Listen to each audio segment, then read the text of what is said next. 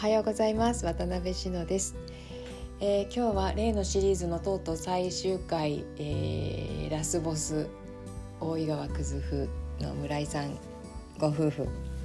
のことをお話ししたいと思うんですけれども緊張しますね。緊張するし何から話したらいいのかってわからないぐらいですけれどもまああの全部は話しません。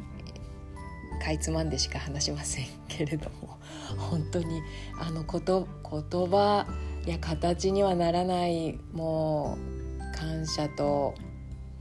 なんだろう感謝とも言えないなあもう本当にいろんな感情がありますね。うん、だってね最初に言ったの30歳か31歳かそのぐらいなんですよだから18年前か、うん、ですね。そう。そうなんですよ。あの時はね本当にねうんと派遣で、えー、勤めながらあそうだな。教員免許取った後だったからそうか。自分で、えー、学校行かないお子さんのサポートするような仕事をしつつそれだけじゃもちろん食べてはいけないから昼間はあの派遣で、え会社に勤める形でね、うん、仕事をしながら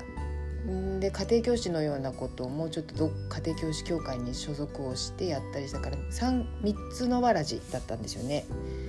それでもね 本当ひどい話なんだけど月収20万いってないぐらいの生活をしていたんですよその時ね。でだけど頑張ってお金を貯めまあ、ずっと前からね「その染色アルファ」という雑誌は、えー、見ていてそこであの大井川くずふでくずふワークショップやってるっていうのを見てたんですよ。だからもう最終的にはそこに行こうって思ってて決めてて、まあ、お金もちょっとずつ貯めてたんですよねそのために。だから2年間ぐらいかかってるんですよ。でそのお金を貯めている間に自分でもやっぱり試行錯誤をしながら取ってたくずを、うん、札幌で。だけどあの自分だけじゃねやっぱりねその当時インターネットとか動画なんてさ見れるようなネット環境じゃなかったですよ確かね。うん、あのせいぜい写真と文章ぐらいで、あのー、あとはまあ本当文献を頼りにやってたんですけど独学というか自分でねやってたんだけど何かキラキラしたものは撮れるけれどもそれを糸にするなんてもう絡まって絡まってひどいんですよ長く取るからね1メーターか2メーターぐらいのものと取るからそれが仮に綺麗に洗えたとしてももうどうにもならないかったんですよね。で本当になんかなんて言うんだろうもう繊維らしきものは取れたけれどもこれどうしようみたいな状態しかなくなににしかならなくてでまああの念願かなってちょっと長期のお休みをもらい、えー、静岡へ行ったわけなんですよね。あのー、まあ本当にね何とも何ともかんともあのなんて言うんだろうまあいろんなことはあの私文章に書いてるのでぜひそちらを読んでください今改めて話をするほどになんかやっぱりえーと何て言うかないろんな感情があるから言葉にならないですね。もう言葉になりません。ダメだ。あの文章を読んでください。えっ、ー、とねノートにもあるしブログの中にもあります。でブログは、えー、ずっと昔に書いてるから見つけにくいんだけどざっとたどっちゃうと見つけにくいんだけどあのタグ別に読むっていう項目がありますのでそこ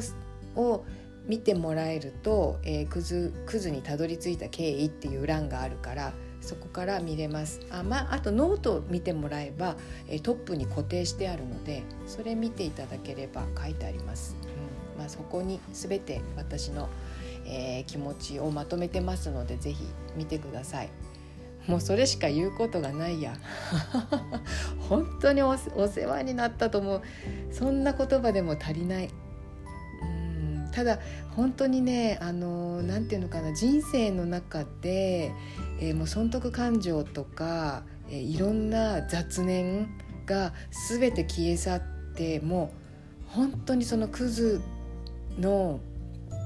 えー、クズ風ということだけに集中した、えー、静岡の旅だったんですよね。もう本当にねあのノイズが全く入らない状態っていうのかな多分今でいう何かのゾーンに入ってたと思います。あの何も聞こえてこない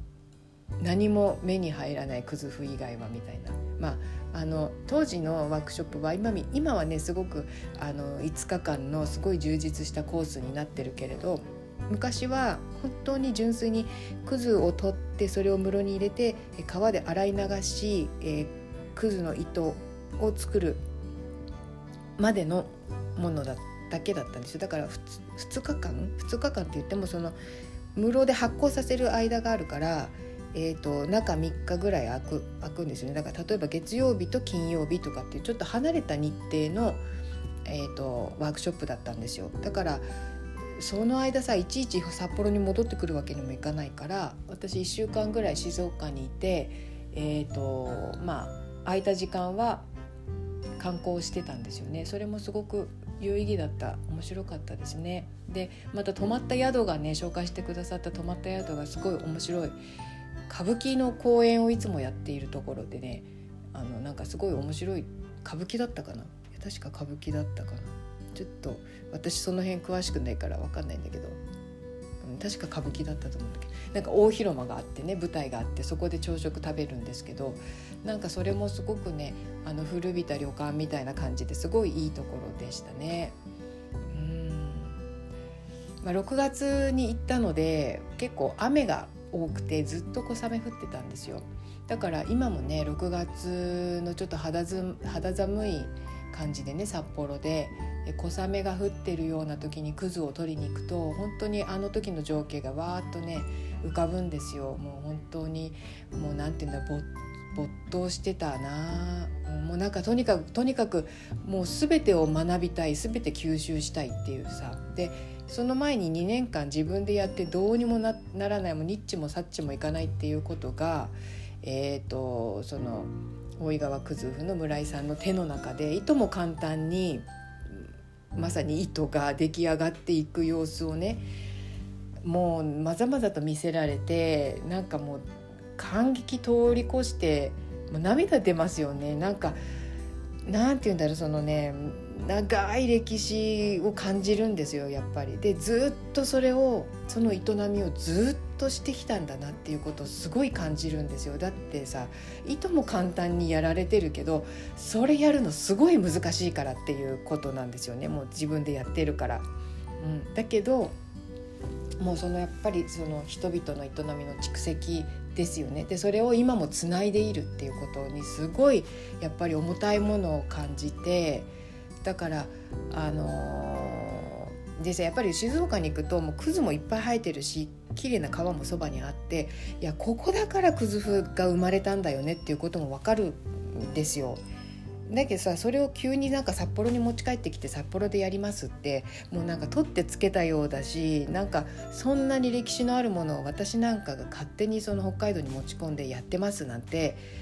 いや口が裂けても言えないよねっていう気持ちになって帰ってきてるんですよね。だから私どうしようみたいなことになっちゃったんですよ。そのぐらい重たいものを受け取って帰ってきたですよね。だけどやりたいからまあ早速その帰ってきた次の日だったか次の週、まあ、翌週というか1週間仕事行った1週間の後だったか忘れちゃったんだけどただ日にち覚えてるんです。6月13か12か。そのぐらいなんですよ。に、えーと、札幌の中でクズを探し改めて探し回り取って、えー、川を探し回りっていうことをやっぱ始めるすぐ始めるんですけどね。うん、やっぱり何にもないから札幌はさそういうもちろんなんだけどクズの場所も川の場所も全然私知らないからもう一から探し回るわけですよね。で特に、まあ、クズは多少生えてるんだけど川がねなくてやっぱり札幌都会なんだなって思ってちょっと絶望したりしていた時期もありました。あの洗えるいい川がない本当に週末になるごとに探し回ってここはどうだそこはどうだって地図見ながらね川のあるところに行ったりして、うん、まあそんなようなことから今に至るわけなんですよね。なんかその間もあのー、結構メールとかでねあのつながっていてあの村井さんと。で私も、えーと、と本当にどうしようもない時にいろいろお尋ねをしたり、うん、もう忘れちゃったけどでも本当にねすごい貴重なアドバイスいっぱいいただいてるんですよ。うん、その時のメールとかも取ってあるんですよね。まあ、なんか見返すとすごく懐かしい。うん、そうそう。まあなんかすいません。今日はただの思い出話になっちゃって。いやもうなんかダメですね。ダメです。ラスボスやっぱり。ボスですボスはいということであの 変な回になりましたけれどもあの私のこうした、えー、なんていうかなパニックになってしまって言葉にならない、え